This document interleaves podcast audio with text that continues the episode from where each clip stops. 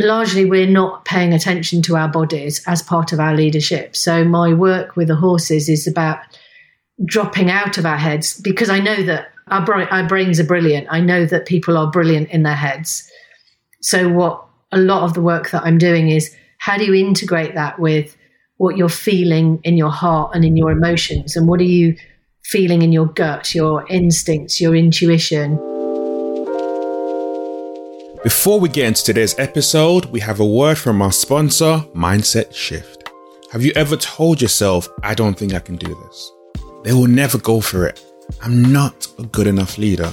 The things you tell yourself that hold you back.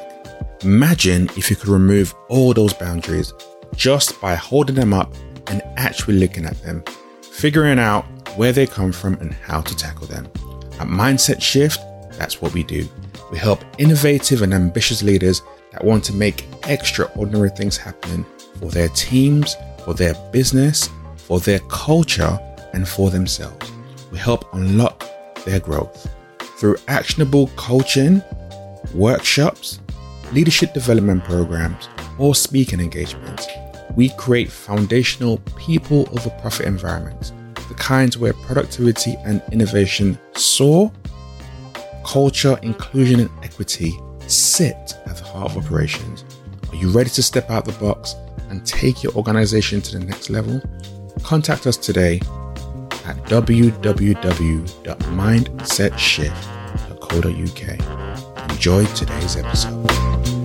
I'm really looking forward to this. My guest is a multi award winning founder of Leaders by Nature, where she helps executive teams accelerate business growth through experimental learning with a herd of horses. She is also an exec coach, she's a speaker, podcast host, best-selling author of three books. She's a former senior leader in IBM and she has a lot of experience leading teams over three decades in UK, Europe, and worldwide. She is who I'm calling the horse whisperer but she is Jude Jennison. How are you doing? I'm very good, thank you, Chopin. It's um absolute pleasure. Um, we caught up. I've met the horses. It was a really, really eye-opening experience for me. And in fact, before we even delve into all of that, I always like to go back with my guests. And with you, I wanted to go back to languages. Because I noticed that you did languages at A levels, languages at university. Was that something that you were looking to explore a lot more when you were younger?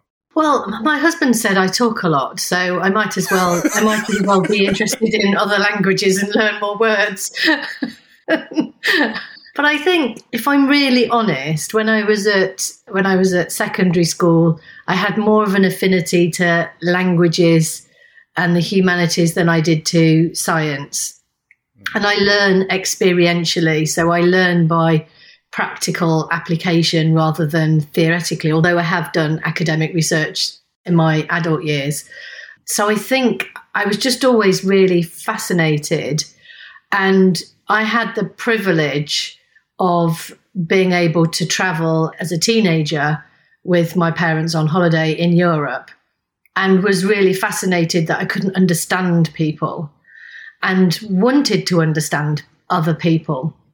And so if I wanted to understand them, what better way than to learn their language? So I always, I pride myself on whenever I go to a country, I will always learn hello, goodbye, please, thank you.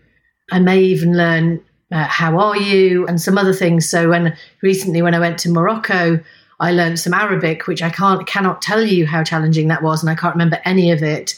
But in the end, by the end of a two week holiday, I was having conversations with strangers it just opens people's hearts. And so uh, it always fascinates me. And I think in England, when we speak English as a first language, we get lazy because we don't always know what language to learn. So we tend not to bother and we expect everybody to learn English. I just think it's rude. I think it's really important to reach out to include other people and to be included in their culture. Yeah, that's why I kind of found it really intriguing is listening to you talk. It's from a very young age having that lens of actually, I want to learn about other people. I'm curious about what they're saying, how they're saying. I'm curious about their language, and rather than you waiting for the people to come to where you are, you're willing to meet them where they're at, which involved a lot more work. But it was that curiosity and that fascination that really drove you to there. And had um a psychologist, human researcher on curiosity in the podcast a couple of weeks ago, and we are talking about this in particular that the more curious that we can be about other people, the more we start to build relationships, and it's a primary foundation of inclusion, which is exactly mm. what you're talking to right mm. now and it's uncomfortable. So, uh, you know, as an example, I studied Russian, French and Russian at university because I wanted to be challenged. And I cannot tell you how challenging Russian is. My goodness, did I get that? And I spent five weeks in Russia in 1986 before the Berlin Wall came down, before Glasnost. So the, it was the, the former USSR at the time when I went, and it was a very closed country. And it was so fascinating culturally as well as linguistically and very uncomfortable to be in a culture that I didn't understand where it's very easy to get things wrong. I'm willing to be uncomfortable for the sake of bridging bridging and meeting other people. How did that I guess that curiosity and that willingness to step into other areas leading to you going to IBM? I well, I started my career in retail, working in a bookshop because I, I uh, when I left university, there were no graduate jobs, so I thought, well, I'll just get a job.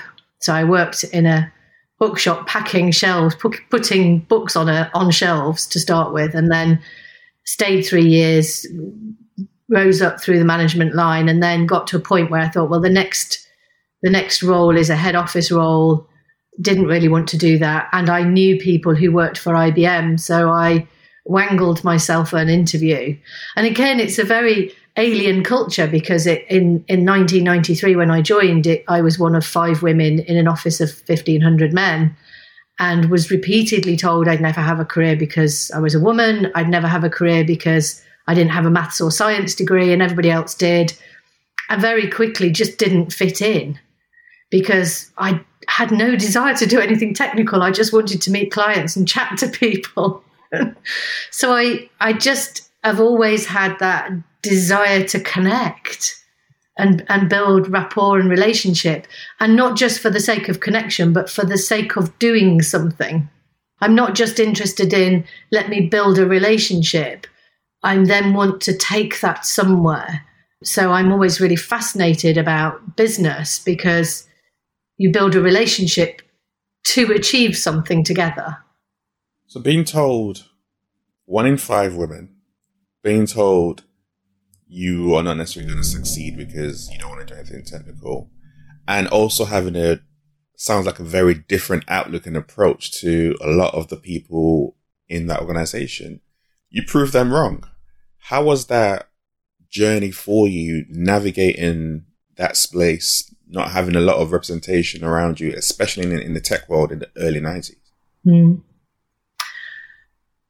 Well, it was all I knew. So I didn't really know anything else. I was at the time a minority group in a majority trying to fit in. And in the process, trying not to lose my sense of self. And and I'm sure you have experience of that too, of that how do you fit in and conform without losing your own identity. And in some ways, I think that's the challenge that we all have all of our lives.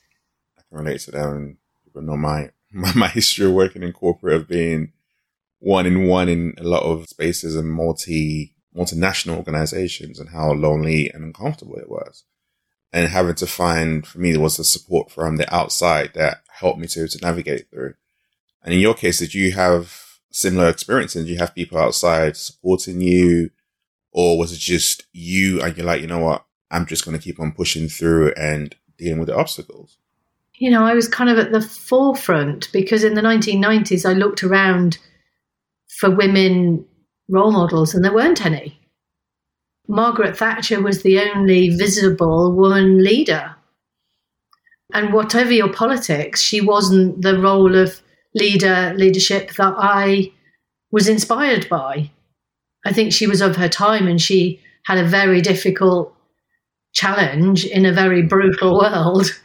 The world I was in was probably not as brutal as the world she was in, but there weren't women ahead of me. And so I had to carve the way. And largely, I'm still doing the same in the work that I do today. In that, when I started the work that I'm doing with horses 10 years ago, there was hardly anybody doing it, and nobody had ever heard of it. And in, in many ways, I'm not afraid to step into something I don't know. I mean, if I give you an example, when I was 19 and I went to France as part of my French degree, and somebody asked me to be a skiing instructor for five year olds because they needed an extra an extra instructor and I'd never been on skis before, and I said yes. and I thought, well, how hard can it be? It's five year olds. You know, they're going to fall over. I'm going to fall over. So I've never really been afraid to. That's not true. I am afraid.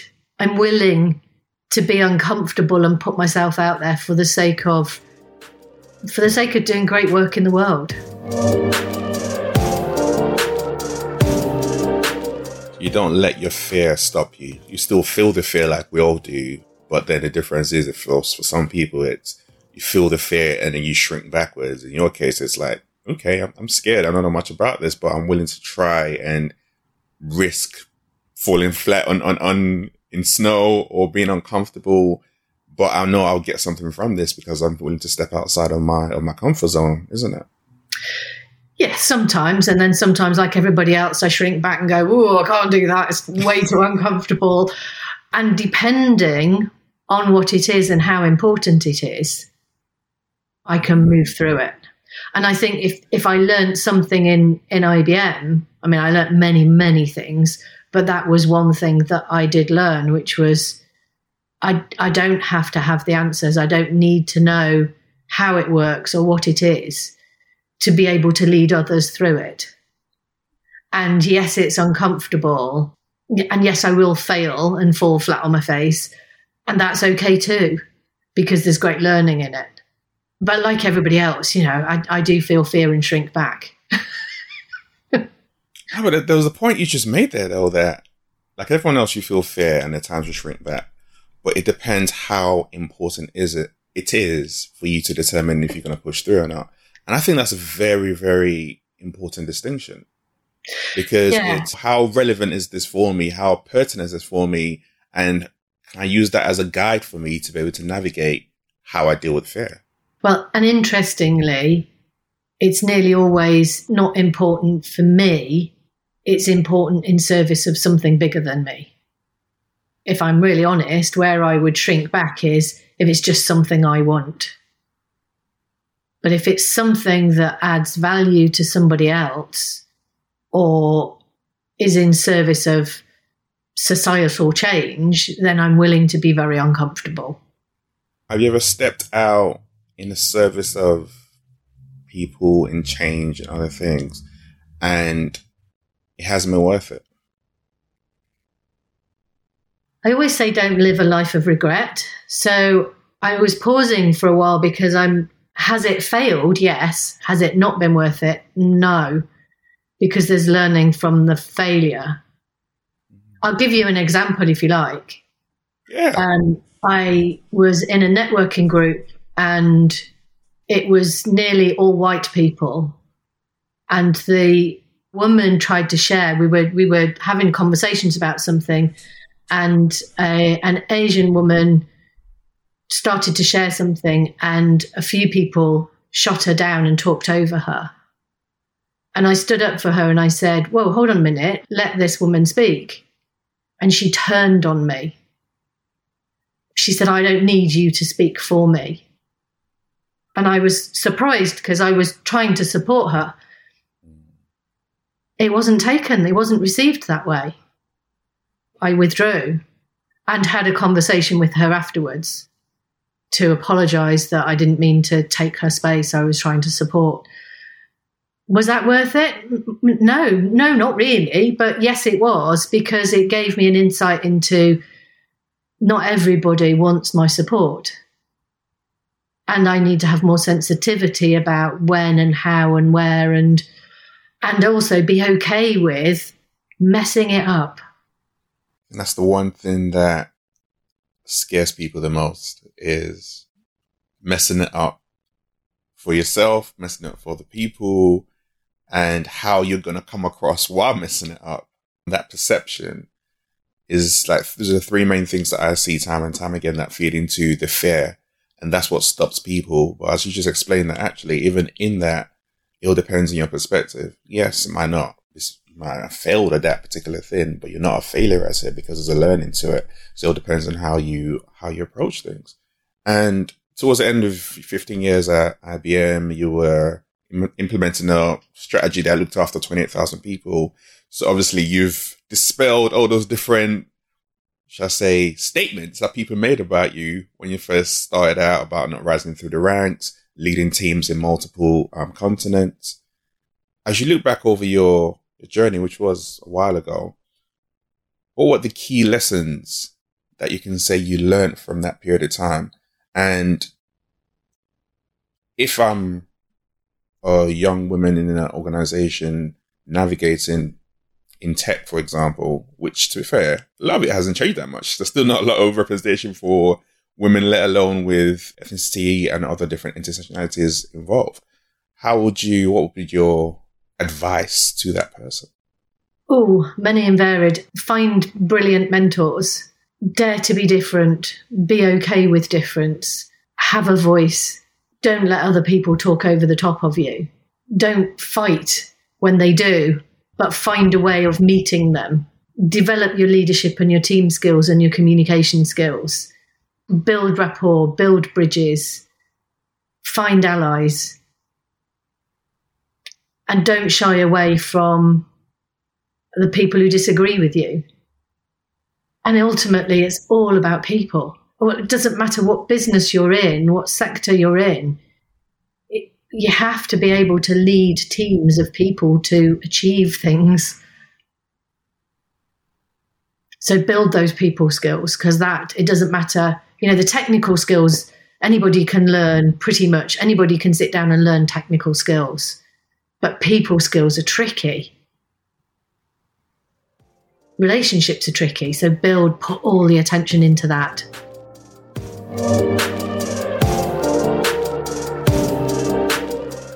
that's something that you've always found easy to do no no, no. I mean, people are tricky, aren't they? I, yeah, I've, I, but I work at it. I've been married for thirty years. That doesn't mean that we, you know, it's like we never have a, an argument or we agree on everything. We agree on a lot, but we have the hard conversations. And and I think that's the thing with relationships is to is that willingness to sit there and say, help me understand your point of view when I was working in in IBM, working across Europe with different nationalities and different languages, and I didn't speak them. You know, I would learn a few words, but that was it. Different languages, different cultures, different ideas. I came across a lot of different opinions and very heated discussions, and always looked for how do I support you so that you and I can do great work together? And that's the, you know, that's what I've done even more with the horses because all the horses that I've taken on have been rescue horses and have come with come with their own challenges and very quickly realized you don't just pick up a lead rope and lead a horse. It's a bit like leading the most challenging person you've ever led and you have to get into to walk in their shoes and really seek to understand and be okay with not actually understanding because we never really know what it's like to walk in somebody else's shoes. But we can learn how to walk beside them in a different way. It's that willingness to learn, willingness to be open, willingness to, I don't want to call it just be intentional, intentional about the the people you're around, the people that you're seeing, the people that you're communicating with, how you're communicating with them, with them. And one thing that you just talked about, even being married for 30 years, it's taking a lot of those learning and lessons from relationships at home and apply them to work. Like if you do that and hopefully have a great relationship at home, but if you do that, then it just flows into, it flows so authentically into relationships at work And because then it's about you being genuine about other people and caring about other people. And then that's what builds the bridges, isn't it? And for your work with horses, spent 15 years in IBM, you navigated all the way to the top, and you decided to leave and you stepped into a new or brand new field. How did you start working with horses? Have you ridden horses when you were younger? Have you always had a love for horses?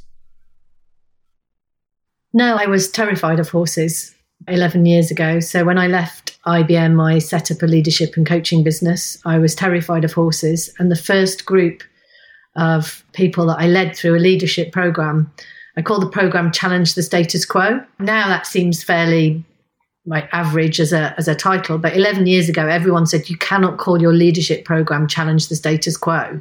It's just too it's too radical. It's too out there. And I said, well, that's what I want to do. So that's what we're going to do. And I led a, a group of 10 leaders through this program for six months. And it was about stretching them out of their comfort zones and challenging their status quo. And one of the things I asked them to do was overcome their fear of something. And so that in the next session, we could talk about what is it like to be, to sit in fear and to move through it powerfully as a leader. Because often with fear, we push through and we're still frightened or we retreat. And I wanted them to experience coming through it and understanding what that experience was like. So I thought, well, because I'm a big believer in walking my talk, I'm frightened of horses. I'll go and overcome my fear of horses. And learned so much that I went back and trained in the work equine facilitated leadership that I now do with no intention of doing it because I didn't have horses, I didn't know anything about them. And I got hooked and I stuck a page on my website and clients came. So I did what any sane, rational person does. I bought a horse and started doing this work. And that was 10 years ago. And, and now I have a herd of four horses currently. I've had up to six at any one time. I now have four. And, uh, and that's the work that I now do is working with leaders and teams out of their comfort zone, literally in a field with a herd of horses, exploring what is it like to be out of your comfort zone? What is it like to understand a different culture, to engage and lead powerfully when you don't have all the answers and you don't have all the information? Which is why I wrote the book three years ago, Leading Through Uncertainty, which is being revised currently and, and will be out in a second edition in 2022, because it's something that we're doing all of the time. And for some people, they need to have all the answers before they will pick up the lead rope and metaphorically and lead. Whereas actually, most of the time, we don't know what we're doing and we're leading our way through change, not knowing. We have a vague idea of where we want to be, but we don't always know how to get there. And so that's, yeah, that's how I. That's how I made the shift. Was it was a massive leap of faith of firstly leaving a, an organization, global organization of 440,000 people to working on my own and then to work with horses, you know, having been frightened of them only three months earlier. It's crazy. it's absolutely crazy. And I think what's even crazier is something you've glossed over. You talk about getting over your fear of horses. For those who don't know, your fear came was a very real one because you broke nine ribs, shoulder blade in three places. I think your lung collapsed. You had a serious injury from horses. So it wasn't just an irrational fear of horses. It was a real physical. So what was that like for you? You just talked about coming through pain. How did you come through that pain and overcome that fear for you to step outside your comfort zone and start to actually not only just work with or to get over your fear, but start working with horses and own horses? So the actual overcoming my fear took about five minutes for me to suddenly realize that instead of having fear, I could respect about a person or a situation, whatever it is, I could have respect for it and also have respect for myself. When we experience fear, we we usually don't have respect for that other person because either we're if we're in conflict, for example, it doesn't matter whether it's a human being or a horse, we tend to either engage in a fight or we distance ourselves and withdraw. But to actually stay really calm and grounded and say, instead of fearing you, how can I have respect for you as a human being, or in my case, with a horse? And also, how can I have respect for myself so that I'm not going to push you around and I'm not going to let you push me around either? And if we can come from that place, we can be with our differences because then I can sit in the fire with you knowing that we completely fundamentally disagree on everything, or it might appear that way, but then to say, so where are we aligned? And if I look at my in my first interaction with the horses, the first thing the horse wanted to do was push me around, and I wanted to shrink back. And the more I did that, the more the horse pushed me around. And what the person I was working with said was, Are you going to let the horse continue to push you? And what I realized was that was always my fear in conflict was I was always afraid of being pushed around. And so sometimes I would withdraw to avoid being pushed around. And sometimes I'd engage and push back, but end up in a power struggle. And instead, because I was working with 500 kilograms of horse, instead I stood calmly and groundly and said, I don't want you in my face. Stand, you know, at the end of my arm's length and no nearer because that's comfortable for me. And as soon as I said to the horse, don't come any nearer, they stopped at the end of my fingertips. And I was like, wow.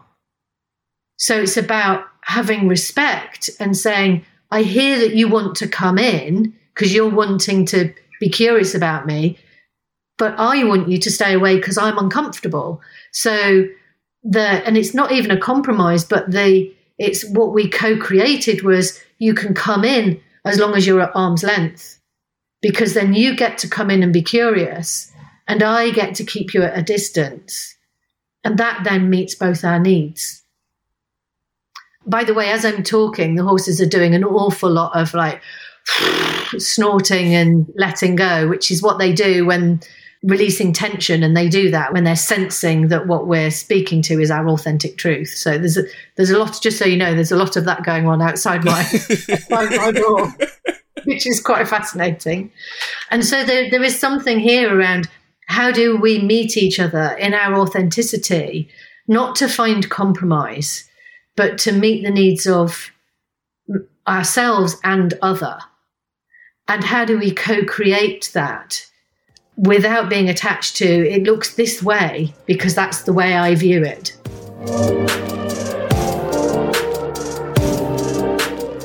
Listen to you talk and talk about that relationship and how you've broken things down from just being with a horse and being in the same space as a horse, which all of what you just said right now is all non-verbal as well, obviously because horses can't talk.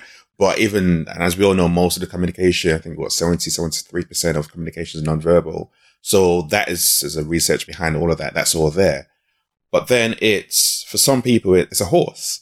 How can you actually get all of that from just a non-verbal interaction with an animal? How can you lead teams by working with animals? And obviously you've written three brilliant books. One you've already mentioned, Opus, brilliant book as well, Leadership Beyond Measure, written as well that talk about this. But for those who are just thinking, how can you get all of that? Can you just explain a bit more around what it's like working with horses, how that flows into leadership, into um, team performance,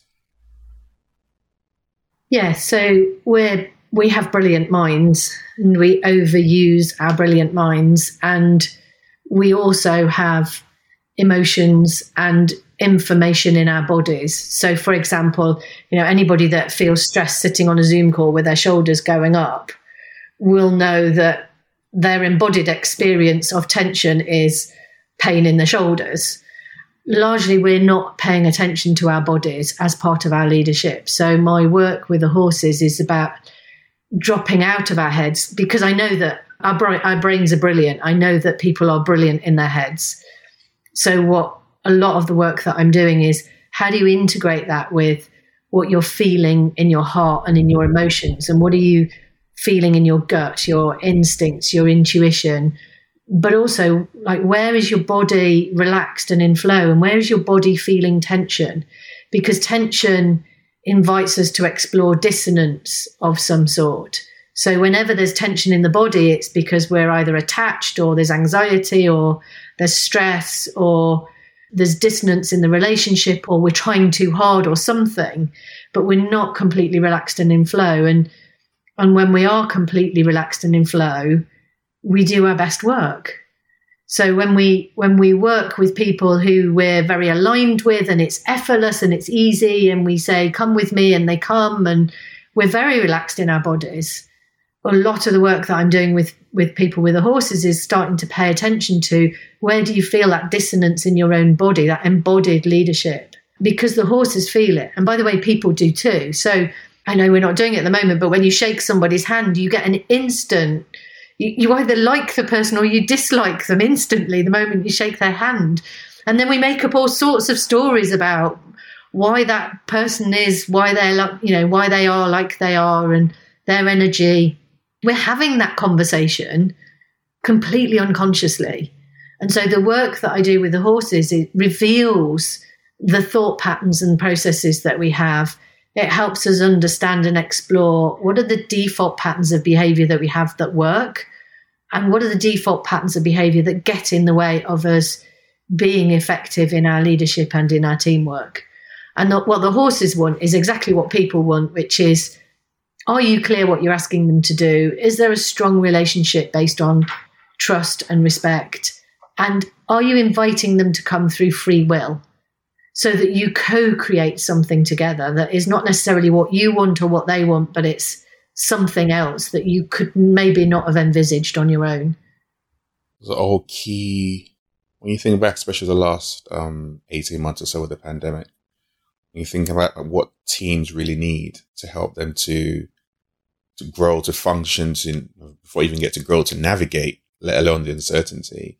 Those are key requirements that you're just talking about that you can get from having this kind of session and experience um, with horses.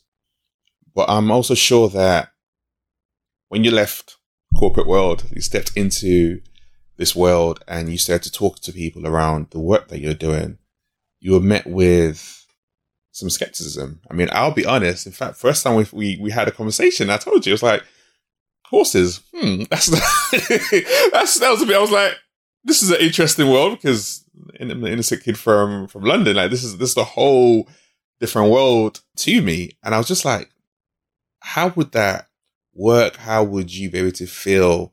And personally speaking, obviously, I've came down, I've, I've met the horses, absolutely love the experience, and I completely get it and understand. But just from you navigating people saying you're not going to be successful in IBM and then you prove them wrong, then you step into another world with animals, and then it's again like, okay, Jude, yeah, you did you did the last one, but this one you're not going to be successful. And in fact, it's, it's animals. Who who cares about that? How have you been able to then just overcome that and also bring people on that journey who were skeptical? I think some people I haven't brought on the journey. So some people I have a lot more no's than I have yeses. So some of it is my own emotional resilience to I know the value that working with the horses brings, and I know, I know what happens, and I know how it works, and I know that when I talk to people, I can see how I can support them and move them forward. If I can't articulate it effectively, then I can't support them. So it's a so some of it is a language thing again. So some of it's a language barrier of how do I meet people in their culture, which is the corporate world and invite them to meet me. So move them one step towards me and my world. So, uh, you know, it's about using the same language of what is it that they're wanting, being curious about what is this team really trying, trying to achieve, and drawing on stories of where I've helped other people achieve that. And of course, the longer I've done this work, the more stories I've got. And being willing to accept that some people are just not going to get it, and that's okay and that that sometimes can feel like a personal rejection but it just means that that person's in a different space to where I'm at and they see the world through a different set of eyes to the world that I see. And that's a microcosm of what goes on in the world on an everyday basis. And I have to continually dig deeper and build myself back up and go, okay, they weren't ready. And be okay with that and be okay with the ones who are ready, who come, who are blown away, who say, every time you set the expect, expectation bar really high and totally smashed it, that you know I, enough people come that I have a business and I have a, a major impact in the way people lead in the future. And, and I know that because seven, eight years later, people are posting on LinkedIn of how they won a business award as a result of a horse called Opus that they worked with eight years ago you know, it's crazy. They don't remember my name, but they remember the name of the horse, and and, that's, and that's fine because the point is the horse had such a profound impact on their leadership that eight years later they remember exactly what happened, what they did, what the horse did, what I said, and what the learning was, and how they've applied it. A low point for me quite early on in this work was uh, I was at a networking meeting and someone said, What do you do? And I said, I do leadership with horses. And and they looked at me and they said, hmm, that's like extreme knitting. And, Ooh. and yeah. And I was just like, oh, no, wrong box. You've put me in a box of gimmicky leadership. Whereas the box I want to be put in, if I'm put in a box at all, which I don't really want to be, but I know that what we like to do, the brain likes to put people in boxes. So if you want to put me in a box, put me in the one that is profound behavioral change as a result of deep levels of connection, relationship, and embodied leadership. I don't know that anybody's ever got that from a ball of wool and a pair of knitting needles. How did you respond to that person? Well, at the time, I was just like, oh, but you know, my heart completely sank, and and I just thought, I am going to just exhaust myself trying to persuade this person because the box they've put me in is so far away from the world that I'm actually in and the influence and the impact that I'm actually having that it's too big a leap. And to let that person go as not my client, not ever going to be my client, not ever going to be open minded or curious enough to want to come out and experience it or give it a go and therefore let them go and put my effort where I can have an impact and I can I can invoke change. We can't influence everybody. I can't change the whole world. So what I can do is make my life easier by finding the ones who are mildly skeptical with an open mind. You say you were skeptical and you had an open mind and were willing to explore. So that I can work with skeptical, shut the door, it's extreme knitting. I can't work with that. And to be okay with that, not my person. And I think if we think about this in terms of how we walk our way through life, there will be jobs that we do where we get there and we think, not my company. This is not my right place. This is not the right place for me right now with the skills that I have in in the way in the impact that I want to have in this moment. That doesn't mean never. It just means right now, this moment. And I think those are the choices that we have to make is that sometimes it's worth fighting for a relationship or a breakthrough or a seeing a different perspective. And sometimes we have to say, I can let you go because not right now, not in this way. And there are other people I can work with and influence without exhausting myself that's a very um, powerful way of actually living because it then allows you to, to focus your time and your energy on the people that are important and not those who are not. Like you said, you can bang your head against the wall just trying to convince people. I mean, extreme knitting, that, that, that was just, I was like, what? Of all the things to compare horses to, extreme knitting was not the one that came to mind. So I could just only imagine. And um, wow, you handle that a lot better than I would. Let me just say that. So- I went home utterly feeling utterly defeated and deflated. Mm-hmm. But the learning point for me was I can't convince everybody. Yeah. And so be clear about when it's important and when to just say, I can let you go. That I think, and I think that's the, and it's not, it's not easy. I, I, I make this sound like it's like it's binary of like, oh, not important, let you go. Like our emotions get involved, our sense of personal self and worth and the impact of my work gets involved. That's emotionally charged. But what it did was it made me realize that I can't convince everybody and to be okay with that and to not actually see it as that's that person's fault, but actually to say, in that moment, I wasn't skilled enough in describing my work in a way that people understood it was all about the depth of relationship and about connection and going forward together, which is very different from extreme knitting. but I wasn't able to articulate that. And so that was the learning for me of how do I get better at articulating what it's like to step into my world that is bonkers on the exterior of step into a field with horses and build a relationship and make that meaningful for a global bank or a global IT company or a small business or whatever it is. I wasn't skilled in that moment. So I have to continually dig deeper and be more skilled so that emotionally I can articulate and build the connection and build those bridges between the worlds that are just different perspectives. But we actually, we all want the same thing. We all want relationship. We all want results. We all want connection. We all want to be human. We all just have different experiences and skills and values and we come at things from different points of view. But if we start with, we're actually all trying to create the same thing, we can start from a place of alignment rather than a place of difference. What's one of the standout stories from working with either Kale Opus, Tiffin, Mr. Blue, Jill, Admiral? Those are the horses' names, by the way, people. yeah. I have so many. It's a real struggle. One I will share with you, which is Opus, which is that he, as he got older, he was 31 when he died two years ago.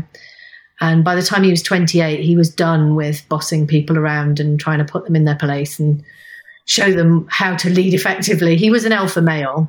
He did it with such heart and compassion and I gave him the run of the yard, and he would walk up and down the yard outside my window, and he was on every sales call or conversation I ever had. Because every time I wasn't sure, he would appear in sight.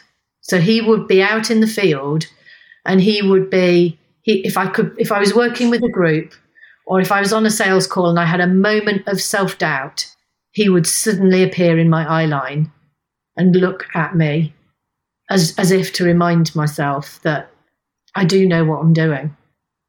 And that, like to have somebody who's got your back in that way is so profound. Um, and for it to be a horse, a, a different species, like 10 years ago, even probably three years ago, I might have said that's crazy. But without him, I really noticed the difference and and and there are moments now when I might be with a team where I think I don't know what I'm doing or where I'm going with this. I remember him looking at me and thinking, I do know what I'm doing. Opus would like headbutt me into next week and tell me I do know what I'm doing in a loving way. That's one. Can I give you another? Give me another one. And I'd be greedy. And I'm I'm sharing my stories here rather than client stories because a lot of my client stories are in my books. But the other one that was pivotal for me was Tiffin, who's an ex racehorse who had been beaten as a racehorse and, and had whip marks on his face and down his side. And once he realized that nobody on my yard got beaten, he stopped being compliant and became the aggressor and became very aggressive and very dominant and would rear up if he didn't like something, which would terrify me and would trigger my trauma around horses. And my first instinct was to let him go. And then I realized he'd been sold every year for four years, and that was his pattern was to switch from being compliant victim to the aggressor. And so I brought him into the stable and I sat on the floor. He's 16.3, he's 700 kilos. And I sat on his the floor of his stable in 14 foot by 14 foot square. And I said to him, This pattern ends here. I'm not the victim or the aggressor, and neither are you. Somehow we need to build a relationship and work together in partnership. And he just looked at me. And from that moment on, he completely trusted me implicitly. Wow. And yes, there's a tear. it was a profound moment of making myself self vulnerable for the sake of being in relationship and ultimately saving his life because I wasn't willing to sell him on because that's what everybody else before me had done. And so when I say it ends here, what I said to him was I either put you to sleep or we work out a way to both be in partnership. So I'm not the victim and you're not the aggressor, and we don't do it the other way around either. That was pivotal for my leadership to know that I could be in extreme danger and lead my way out of it by building relationship and influence another sentient being to meet me in that place. It's amazing what the work that you do and the experiences and the impacts it can have on on people as individuals and on teams and on culture dynamics as well. I mean, in your latest book, you talk about the, the hidden dynamics of team performance and it's a really great book that has um, an organizational model in there and a lot of different great things that people can definitely glean from. And then if you want to hear a lot more stories like Judith just shared, all, all three books will be in the show notes available to you, so you can definitely tap into that. But just before we we wrap up, there's two questions I have. One, how do you define leadership? For me, it's such a felt experience. I struggle to find words for it. So the best I can do, despite having written three books on leadership, and, and, maybe I find it difficult to find the words because it, it's so many things. But what it boils down to me is a felt sense of being in relationship with another or others and moving forward together to achieve great work. And the felt sense is I know in my body when I'm in flow, and I know when there's dissonance and tension.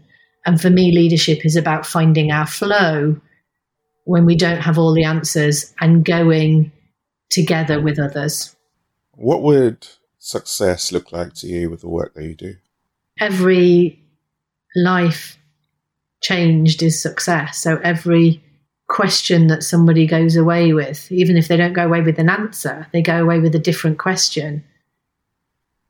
That for me is success. The, the ultimate success is one person at a, at a time seeing the world through a different set of eyes and knowing how to navigate it and find their flow in that. And how that can fundamentally shift the way that we show up in the world, the way we engage in our relationships, both personal and professional, and to do great work in the world that fundamentally makes a positive difference in society. That's why I do this work. And I'm very glad that you do.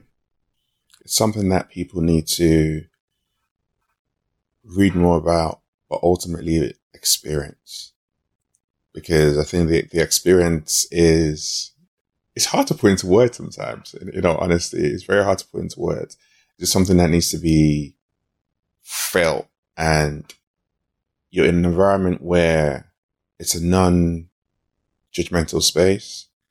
It's in nature. So there's so many different things going for you and you can just be free to, to think, to engage in this two way, I want to call it a two way communication with animals.